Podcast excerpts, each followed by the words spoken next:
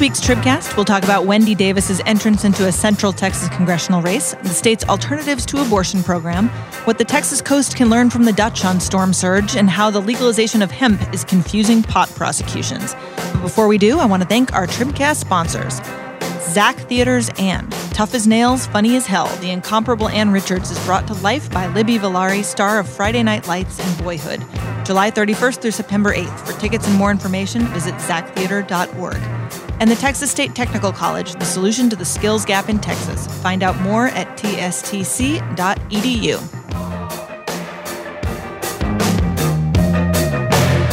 Do I have to talk you into it? Do we have to make sense of it? Well, I've known you such a long, long time. Hello, this is Emily Ramshaw here on Wednesday, July 24th with the Texas Tribune Tribcast, our weekly Texas politics and policy podcast. I'm joined this week by criminal justice reporter Jolie McCullough.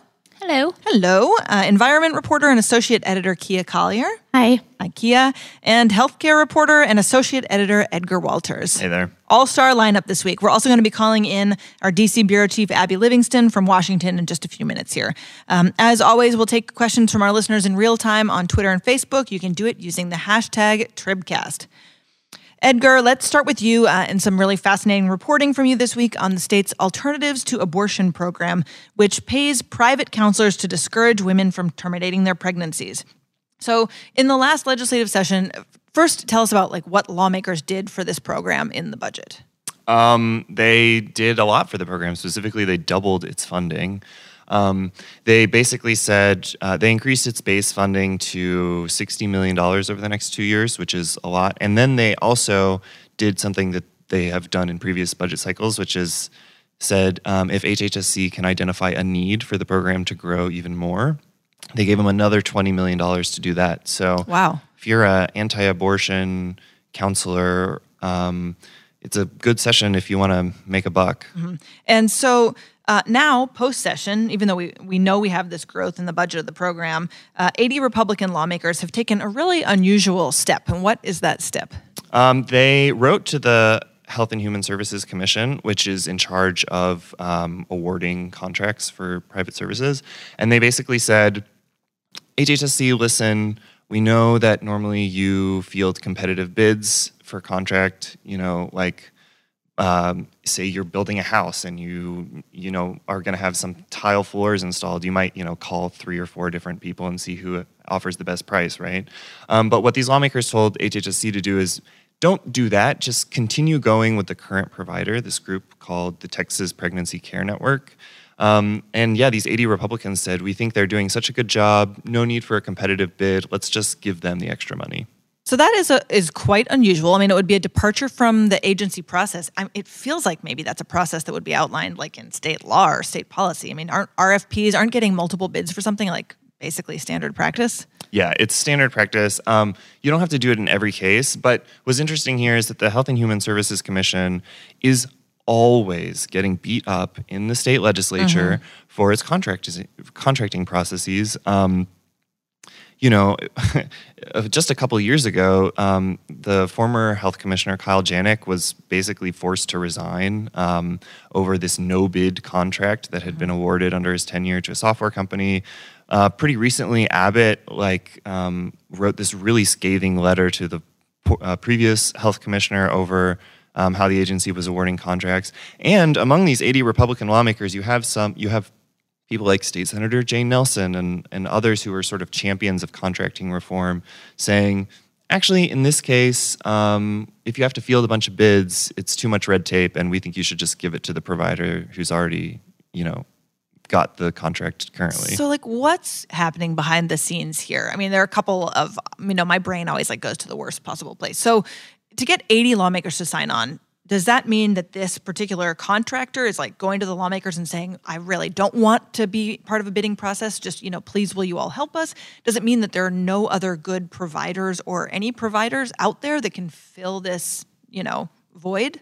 Yeah, that's a good question. So, uh, the the provider, the Texas Pregnancy Care Network, their executive director told me they did not ask lawmakers to send this letter.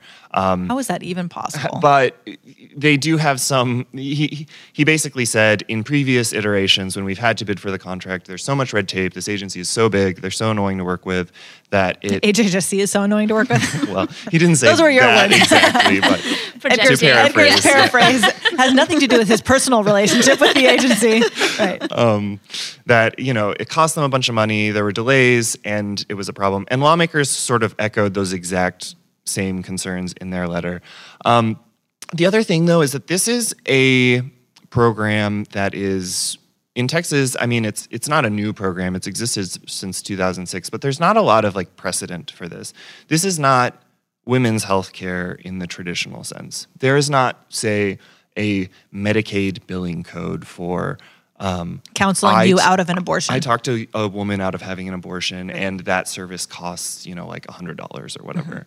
So um, there is not a lot of competition, and I think it is kind of obviously state lawmakers have have established this as a priority. They've grown the funding so fast, um, and I think some entrepreneurial anti-abortion folks are realizing that this actually could be a business model. Interesting. How do people get referred to the Texas Pregnancy Network? Is that like how does say someone comes in wanting or seeking an abortion or they're pregnant and like how does one get referred to them? Right, because it's not like you show up at Planned Parenthood t- asking for an abortion and they say, "Hey, wait, why don't you go talk to the crisis pregnancy people or the yeah. They, they spend a fair amount of uh, money on advertising. You may see these billboards around that say like Okay. pregnant, need help, need help? Call yeah. call, and then there's a helpline, and that helpline that you're calling is probably um, the Texas Pregnancy Care Network or the Human Coalition, and then they'll say, "Hey, where do you live? Um, well, there's a clinic just down the street. We'll send you to them." And the network is a bunch of subcontractors, right? Yeah, So they they, have they do their own outreach, probably. right. So, is there any version? Is there any competitor to the network that's out there? You know, or is there anybody calling us saying this is so unfair that they're pushing for this? So HHSC did not post these contracts online, um, so I don't necessarily know the entire scope of the universe of this. But my impression from my reporting is that there are two contractors in the program, and the Texas Pregnancy Care Network is by is far and away the largest um, series of, of providers. But there's this new group um, that's come on board in recent years, the Human Coalition, um, which I think has a smaller market share. Um, but yes, a rapidly growing program. We may expect to see if HHSC does ultimately put this up for a competitive bidding process. There could very it would be easy for me to fathom that there would be a lot of other you know interested parties. And has, How? Oh, go ahead, Julie. I was gonna say has HHSC or anything like has there been any response or was this just like this happened and there's been no answer yet? Right. How likely is it to actually happen? Well, um, I you know I didn't hear from HHSC about what exactly their plan is, but um, when this lawmaker uh, letter came to light, there was um, a, sort of a letter filed in opposition from State Representatives Sarah Davis and Donna Howard, one Republican, one Democrat, um, both involved in budget writing at the state legislature, and both very with a sort of key focus on health and human services programs. And they told HHSC the exact opposite. They said, despite any pressure you may have gotten, like you absolutely must put this up for a bid. State law says you should do that. Your own policy says you should do that. So I think it's still an open question. Uh, the governor has not did not sign this letter, right? His name is not on Right. it. I mean, I wonder if this is, a, and this is a relatively new commissioner at the top of this agency, correct? Like, I guess I wonder how much of a test this is for her. Yeah, I, I, I think it's going to be really fascinating to see how it plays out. One more last question on this uh, before we go to Abby in Washington. But what do we know about how many women are served by this program? Like, does the state collect any data on on this? Like it does. I mean, there's so much data around, you know, reproductive care and abortion services in Texas. Is there similar for this? Um, the data is way less extensive for the Alternatives to Abortion program than any like traditional women's health program. Um, for the first time this legislative session, lawmakers did include some language in the budget telling the agency that they have to collect a little bit more data. Basically, what we have right now is a total number of services provided and a number for the total number of um, clients served. But we don't know who those clients are and what specifically those services are. Whereas you look at a women's health program or whatever, they have to tell you exactly the number of IUDs or other sort of long acting uh, contraceptives that were, were used. The, the, the level of reporting is not the same, um, but the hope is after this session that uh, there will be a little bit more data coming to light about what the Alternatives to Abortion program is actually providing. Thank you, Edgar. Uh, well, since we're on the topic of abortion, uh, let's call in Abby to talk about the woman who really made her name in Texas filibustering anti abortion legislation. That's former state senator and former gubernatorial candidate Wendy Davis. Abby, tell us about the race she's running in now. Well, it is going to be probably the most interesting congressional race in Texas next cycle or next year. Uh, so she's originally from Fort Worth, as I'm assuming most listeners know, but she relocated to Austin a few years ago, and she is running in a district that takes in parts of South Austin, goes west into the Hill Country to Fredericksburg, Kerrville, and then it goes south on the west side of Interstate 35 into the northern parts of uh, San Antonio into Alamo Heights. And so it's a, a very interestingly drawn district. And so she is, uh, and a lot of times when politicians move to new districts, there's this whole question of like, do they have to introduce themselves? And I think most people probably already know who she is. This is a competitive seat. What she does to make it easier or more difficult for Democrats is sort of the open question. And she's running against a very conservative incumbent named Chip Roy. So, uh, Abby, tell me a little bit about her rollout. There was a, you know, very well produced video, you know, featuring her, uh, her dad. I mean, what, how, what was her initial day like? So the video came out early Monday morning, and I haven't confirmed uh, exactly who did it, but my sense is it's one of the best ad makers in Democratic politics. And so this is something being taken very seriously, and the quality was very strong. Mm-hmm. Uh, and so she rolled it out. Um, she did a couple of interviews. Uh, I think she did MSNBC Monday night. She talked to me a little bit. And her campaign came out about a day later and said that she raised about $250,000, which is a pretty good sum for a challenger uh, candidate. Now, you got to remember, Chip Roy's been basically running for reelection since the beginning of this year, and he has about $600,000 in cash on hand. So, what are her chances in this district, and and what are her chances as compares to sort of the name he's made for himself in Congress? Has he made her chances better or worse in this district? He is going to have most likely very strong backing from a group called the Club for Growth, which does a great deal of spending to support their endorsed candidates. So, but he is also, I, I would argue, this is probably a central right district. I think the, the handicappers who say it's lean Republican, maybe likely Republican, have it right. Um, but he may be a little too conservative for the district, and she may be a little too liberal. And so you've got this matchup of pretty polarizing candidates, and it's it's kind of an open question of how this goes down. I think most people right now assume Chip Roy has the upper hand, but boy, we've seen some strange things in the last five years, mm-hmm. and so I, I I just count myself as agnostic. So Davis's announcement uh, seemed to sort of upstage another candidate on the same day who uh, entered the statewide race to defeat U.S. Senator John Cornyn. Uh, what's the story there with Royce West? So he rolled out about two hours after she did, and so I, I did kind of wonder about that. And it may have just been, you know, guys not knowing what the uh, the right hand not knowing what the left hand was doing. But Royce West has entered the fray. He's a state senator from Dallas, and he's gotten a number of endorsements already lined up.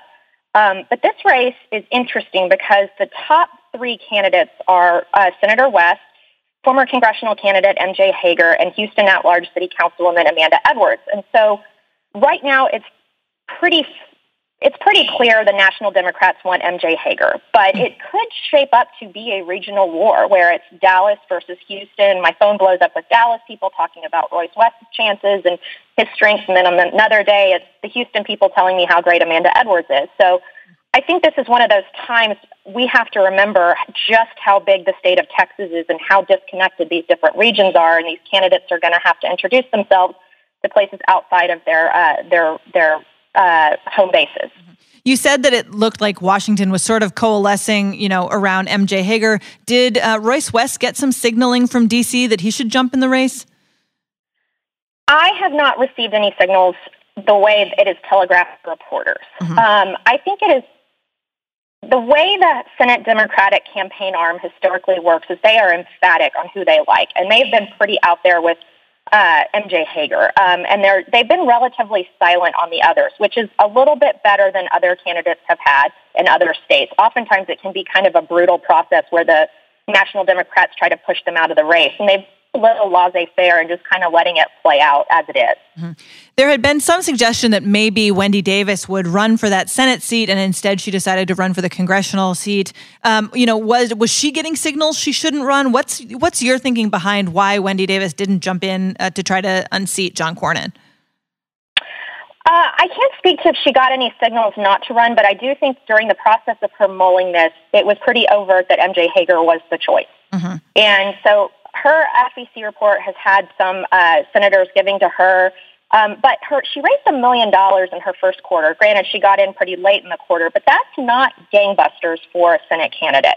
Um, and so I, I think the way it's been laid out to me by one consultant is a national one who's not in Texas is this thing is pretty quiet right now, and if it breaks for the Democrats, it's probably going to be a year from now once the presidential amps up. But I think most people right now think Senator Cornyn is going to be very formidable. Uh, just one last question coming in from social media from Donna. She wants to know if Royce West's run impacts his Senate seat in any way, his state Senate seat. Um, most likely not. He's not up for reelection this cycle. I, I, so I think it's kind of a gimme run for him. Um, and I don't. I'm not going to claim to be a, an expert on state politics, but I sometimes know politics. Sometimes a candidate shoots a little higher and they come back a little weakened, and that can be a problem if they don't run a really good race when they're shooting for higher office. But I think right now there's no question this is a gimme. He can run for this, and if he doesn't win it, he can just keep running in state Senate seat in two years. Great. Thanks so much, Abby, for joining us. Uh, before our next topic, I'd like to thank two more Tribcast sponsors the Medill School of Journalism at Northwestern, which is proud to support alumnus and Texas Tribune founder Evan Smith in his mission to promote civic engagement and public policy discourse through quality journalism. And the Episcopal Health Foundation. By providing millions of dollars in grants, working with congregations and community partners, and providing important research, see how the Episcopal Health Foundation is working to improve health, not just healthcare in Texas. More at episcopalhealth.org. All right, Jolie, let's jump to you. Uh, I want to talk about a giant stir the state's uh, legalization this last legislative session of hemp has created, in particular because it changed uh, or seemed to change the state's definition of marijuana. So, first, just talk about what hemp is for the uninitiated. Sorry if I'm revealing too much. Um, and what happened with it in the last legislative session. Yeah, so hemp is basically it's a product of the cannabis plant as well. So it's both marijuana and hemp are part of are the cannabis plant, but hemp is more parts that aren't they don't have the element that gets you high. So it's more used for like rope, uh, clothing, lotions, and then the big one that has been most controversial over the last few years is the CBD oil. Um, generally less than point anyway, so the definition now, I'll get into So that's what hemp is. Um, the definition of hemp is like parts of the cannabis plant that are that have less than 0.3% of THC, which is what gives you the high in marijuana. Um, so that did it changed the definition in the health and safety code, which is like the drug code, where marijuana is now parts of the can like the cannabis plant that is more than 0.3. So if you have like point if some a product that is 0.3% of the marijuana plant, but it's not the hemp part, it's the marijuana plant, it's still considered not what, not a illegal drug? Yeah, so it's it's kind of complicated how like because it's the t- same type of plant grown in different ways with different types of you know uh, methods and everything like that. But it's just the type of chem like how concentrated this chemical compound is. So basically, cannabis is fine as long as it's not cannabis with THC in it. Yes, So Or below point Or three. below right? point but, three. or Right. if 0.2 percent THC Exactly. is also fine. Right, which and that's sort of the the point of this what Julie just said because there's been a fallout for this with prosecutors who are charged with tackling marijuana cases, correct? I mean, talk about that. Yeah, so there have been numerous district attorneys across the state who have, um, upon seeing this, like the definition of marijuana has changed in the statute, um, have said we don't have a way to determine if something is marijuana now or if it's hemp. So uh, some district attorneys have been dropping hundreds of misdemeanor cases and kind of putting the felony ones on the shelf and waiting to see what happens if there's going to be a way to test this, which there is a plan in the works, um, but it would still be several months out. So is it that they de- uh, they can't test the concentration? What is So it? So what happened previously? A, a lot of prosecutors didn't test marijuana cases. A lot of these cases are tried on if they go to trial, which most of them obviously do not. Um, they're put forward on like a law enforcement can say, I know with my law enforcement training, based on like smell and like X amount of factors that that is marijuana. So they weren't taking it to the lab to begin with. Some of them were, but not all of them. Right. Um, and so there wasn't like as much of a necessity in terms of like meth or cocaine. Like, how can I tell that you know That like, white that powdery white powder substance, is cocaine? right, yeah. it's a little bit easier. It was a little bit easier to identify. Um, which I, th- you know, like you smell marijuana and like you're like, yeah, that's someone smoking pot. Around. Right. Like, Are um, the cases they're dropping involving like edibles and things that it's harder to tell what It's- It's not like if you find a literal bag of pot, you kind of know what it is. There's right? still that though. So like they're Oh. saying like you know if you see a bag that's you know crum- you know looks like pot, how do you know those aren't like hemp Leaves. flo- hemp mm. flower? Yeah, like anything like that. So it's they're saying. oh, I mean, it depends on the prosecutor, right? But there are a lot saying like we're just shelving all of this. We're not prosecuting marijuana until we have a test. And the way they tested it before was if they were going to test it, they would send it to the lab, and the lab, some crime labs have told me they just tested for the presence of cannabinoids. So they just like do a spot check. It takes like a minute. Something turns purple, then it has cannabinoids. But hemp, eh, that's that's cannabis, right? So Right. you were checking for the presence of cannabis, which could also be hemp. Right. So basically, what these prosecutors have argued in some cases is that the law sort of like de facto legalized small amounts of marijuana because it was impossible to test to find out if it was hemp. Like inadvertently. I mean, yeah, there's an argument that this inadvertently decriminalized marijuana, at least until there is a method in place to be able to test it, which the state crime labs do not, like the DPS crime labs and almost all the other publicly run crime labs don't have. Wasn't it like an equipment issue though? Like they said we don't have the equipment, but then later It it, cost like, like, five hundred thousand dollars. yeah, but later they're like we do have the equipment. I yes. was like confused well, about so it's that. changed a lot, right? Like originally they were like, we need tests to be able to quantify how much THC is in each substance that we want to test. And they've talked to the DEA, they've gone back and forth. They have a plan now where they think they have equipment it can still be qualitative, which is like they were checking to see if it had a certain substance. So they would check to see if it had THC, but it would still just be a yes no. So, like the cutoff they were thinking was 1%, because that's what the DEA is looking at.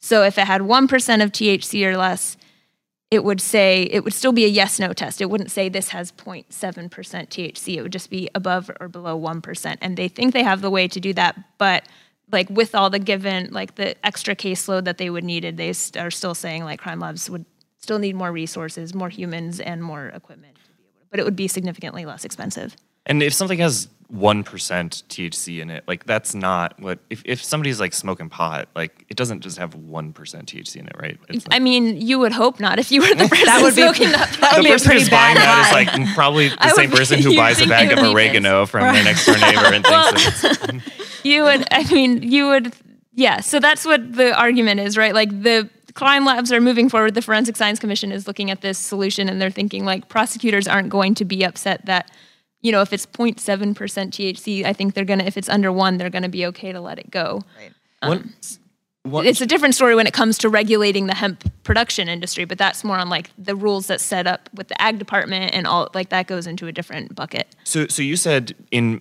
basically in most marijuana cases, these things don't go to trial, right? There's usually some kind of if it's a low level possession, it's they reach some kind of guilty plea or some kind of deal. Or and a lot of, like the big county like Harrison, Dallas, and stuff like they have diversion programs already. So like it's a cite and release. You show you go through this diversion. Like Harris County has like a four hour class and it's dismissed. But what the prosecutors are saying is that with this law change, they the state has sort of handed defense attorneys like a free kind of maneuver, like oh, Right, what my client was smoking wasn't actually marijuana; it was just or they just have no right. They have no way to tell. Or they- you can't Yeah. tell. So therefore, they're- they can't prosecute. Right. So they're saying like, sure, you might be able like probable cause is even harder now because it's just because it smells like marijuana. Hemp and marijuana will smell the same because it's the same plant. But um, if it's like burnt marijuana, like you, there's still some things you could get at with probable cause, but then they get to the question of reasonable doubt, and that's where they're saying like that's just really hard to. What reason would you ever be smoking hemp if you?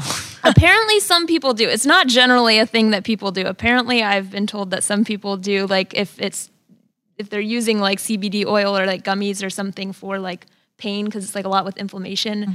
Somehow, like smoking it has made it like it hits the pain. Like it mm. Helps numb the pain. I don't. These are all like anecdotes I've heard. But Right. Well, I mean, one part of this I'm really interested. So the the governor's office and top state leaders were like, and were very defensive about this. It seemed like the moment that prosecutors started saying this had made it harder for them. Right. I mean, how did they weigh in? The governors, mm-hmm. yeah. So I had been reaching out, and I'm sure as many other reporters have, we're reaching out trying to get some comment from you know state leadership, like what's going on here, Are you, or what's the next step, or what's happening here. And basically, a few weeks after this became like very big news, um, they came out with a letter saying this didn't, we did not decriminalize marijuana, and there are plenty of ways to like continue prosecuting.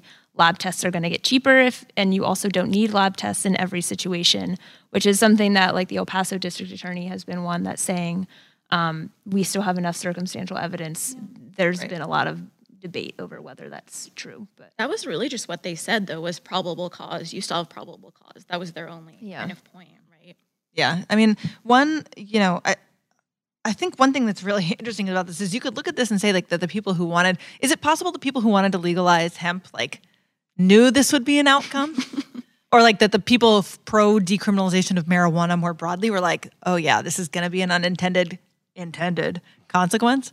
given the bill authors i would think definitely not is something that they wanted or but um i mean th- this was something uh, i'm looking into this right now totally not speculating. anyway, I'm going to speculate. Yeah, I mean, it was like in response to federal law, right? Right, They were right. just So saying like the- we're responding to that, and so maybe they just like thought, oh, whatever, this is simple. Right. So this was definitely in last year they passed the federal hemp law or the federal farm bill, which legalized hemp in a similar way. And this is basically Texas trying to say we want our own state regulations on that because the USDA was basically like we will give you regulations or come up with your own. So this was that. Was it possible that prosecutors were just saying like, "What this takes a lot of time and effort, and we don't really want to prosecute these cases, and here's a convenient, you know, reason That is not an to." argument that uh, uh, law that has been made. Yeah. uh, whether I mean, Who but could the, blame the them? Yeah. difference is like, yes, Harris County, Dallas County, things like Travis, like they have these programs where they've already been trying to move away from prosecuting pot. Um, but this isn't just like the big liberal counties that have been moving this. There's even like even the more conservative district attorneys, if they're saying like we're still going to continue to prosecute marijuana, a lot of them have said, but there might be a delay because we do have to have this testing now. So like there's still it's not like like you know Waco. There's been a lot of places throughout the state that are more conservative. Great. Thank you, Jolie. Uh, all right, Kiah, you're the reporter at the Tribune who has most uh, closely covered the environmental impacts here of climate change, sea level rise, and you were one of the reporters most sort of deeply embedded for us in Houston during uh, Hurricane Harvey and after. Um, as a student of flooding, of storm surge, of all those things, you crossed the Atlantic Ocean this year on a research mission of sorts. Where did you go and what did you learn? Uh, I went to the Netherlands, and This was uh, a total junket, by the way, with great reporting that came out of it. well, thank you for letting me go. Yes. It was such a privilege. Um, uh, so the Dutch, um, which it's funny, our social media manager Bobby was like, "I didn't realize people from the Netherlands were called the Dutch," and I kind of really didn't. Anyway, it's hard. It- it's hard. Yeah, and then Holland versus the Netherlands. Anyway, um, so the Dutch are very much related to a topic I've been reporting on for years now, uh, which is the effort to guard the Houston Galveston region from hurricanes. Um, and a plan that the U.S. Army Corps of Engineers, in partnership with the Texas General Land Office, uh, is looking at is very much Dutch inspired. Um, so it's massive storm surge barrier gates, um, big sand dunes that are fortified or like, you know, nourished, um, maintained. Um, and uh, scientists here in Texas have been uh, preaching the Dutch gospel for years now. Um, no one's died in a flood there in 66 years. Yeah, you also said something like hardly any uh, of the Dutch have even have flood insurance, even though a third of the Netherlands is below, actually below sea level, which is right. crazy. Yeah, their you know philosophy is block storm surge right at the coast. Um, so they have these. I opened the story with this scene of these massive sand dunes that are like six stories high. And then, like the little boardwalk that would normally be right on the, on the water in the U.S. is like tucked behind these dunes. Behind the dunes, right. And there's this wedding party scrambling to the top of the dunes so that they can get the water in their in their photos. Um, so that was really striking to me. Just that you're not allowed to build on the water there, and that coastal protection system that they've built, which is um, you know technologically you know amazing. They built it, started building it back in uh, the 50s. Um, it's just really guarded the country. People haven't died, but they're not you know they're not allowed to build right on the coast and it's so protected that they don't have flood insurance, um, and people are generally unaware that their country is, is at risk of flooding. So there was a huge, you know, natural disaster that prompted this, and obviously, that Texas has had its own natural disasters with different responses. Talk about the the natural disaster in the Netherlands and the response it precipitated versus Texas. Yeah, sure. Uh, so a very big uh, storm hit in 1953. Uh, it had a death toll almost identical to Hurricane Katrina. It was about 1,800 people. It was just this um, massive, you know, devastation.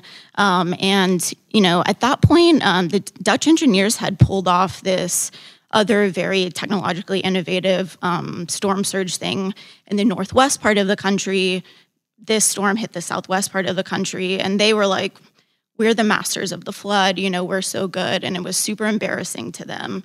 Um, and they said, never again, you know, we're going to, um, to prevent this. Um, within weeks of the storm, uh, this special commission convened and came up with uh, the Delta Plan, which led to, you know, the construction of five storm surge barriers and all these locks and sluices and Did they have to move people off of the coast? Like, did was there the, a culture of sort of you know oceanfront property owning in the Netherlands the way there is? I feel like in Texas in the United States. there there wasn't before and i think you know one of the big differences is that the country is so much smaller um, a third of it's below sea level it's super prone to flooding so i think people didn't build on the coast just kind of naturally before so they were spatially kind of set up to build these massive things along the coast um, but um, they certainly um, recently have done more buyouts and relocations So, what does any of this mean for Houston as it tries to figure out its own plan? I mean, is this, you know, you express in your story that there are some big fights ahead. What are, is this about, you know, sort of prop- personal property rights? Is it just about the method and the cost? What are the primary barriers to Texas doing what the Netherlands did? So the initial plan that the Army Corps and the General Land Office came out with in October actually didn't look super Dutch. It sort of did. There was still um, storm surge barrier gates that are very, that's the kind of quintessential Dutch thing. They're closed ahead of storms to block storm surge, which is actually the deadliest part of a hurricane. It's not wind or um, other kinds of flooding. Um, and the other component was these big 17 foot tall levees along the highways, the main highways on uh, Galveston and Bolivar Peninsula. Um, and people hated that because it would have left hundreds of homes stranded, if you will. That's kind of a loaded word, but on the coastal side of these levees. Um, and people were extremely pissed about that and said, you know, um, you need to do something, you need to revise it. Uh, and this oceanographer at A&M Galveston um, has proposed for like a decade now putting dunes right on the beach. They would protect everyone. He says it follows the Dutch concept of blocking storm surge right to the coast and protecting everyone. Plus, they're not ugly. They're not ugly, Dunes- no. dunes are pretty. No, no, yeah. And the Army Corps, so they've since revised their plan and they're now looking, the plan looks a lot more Dutch, um, which was convenient for me going over there. The What are Dutch, the- we can now appreciate them for more than dating. But, like, what do those dunes like take in terms of construction and upkeep? Like, I because it you Where do look you at get the all the pictures, sand you're like, that's just a Yeah. big sand pile. But I wonder. sands. um, so one thing I learned is that sand is way more expensive here than it is there.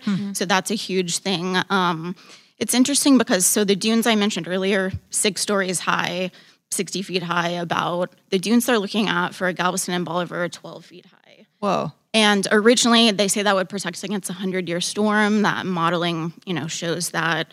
One thing I learned is that the Dutch typically designed to protect against a ten thousand 10,000 year year, storm, yeah. which is They're a little um, more risk averse than we are. They are Yeah. definitely. Um, yeah, it's a national issue there. Um, and a big concern that people expressed with the revised plan was that they didn't plan on fortifying the dunes. So the fort- fortification means having like a concrete structure or like a compacted clay structure underneath the dunes so they don't just wash away during a hurricane. Um, and it's funny, a few days before I published, um, you know, I had asked the Army Corps about that. Like people were concerned about this. Uh, they said we're not wanting to do that because of impact to nesting, turtle nesting. Um, and there's all these environmental, you know, um, laws at the federal level that are very restrictive. Um, so they called me like two days before the story and they said, we're actually considering we're going to fortify the dunes now, um, based on you know they're meeting with all these researchers and working with them.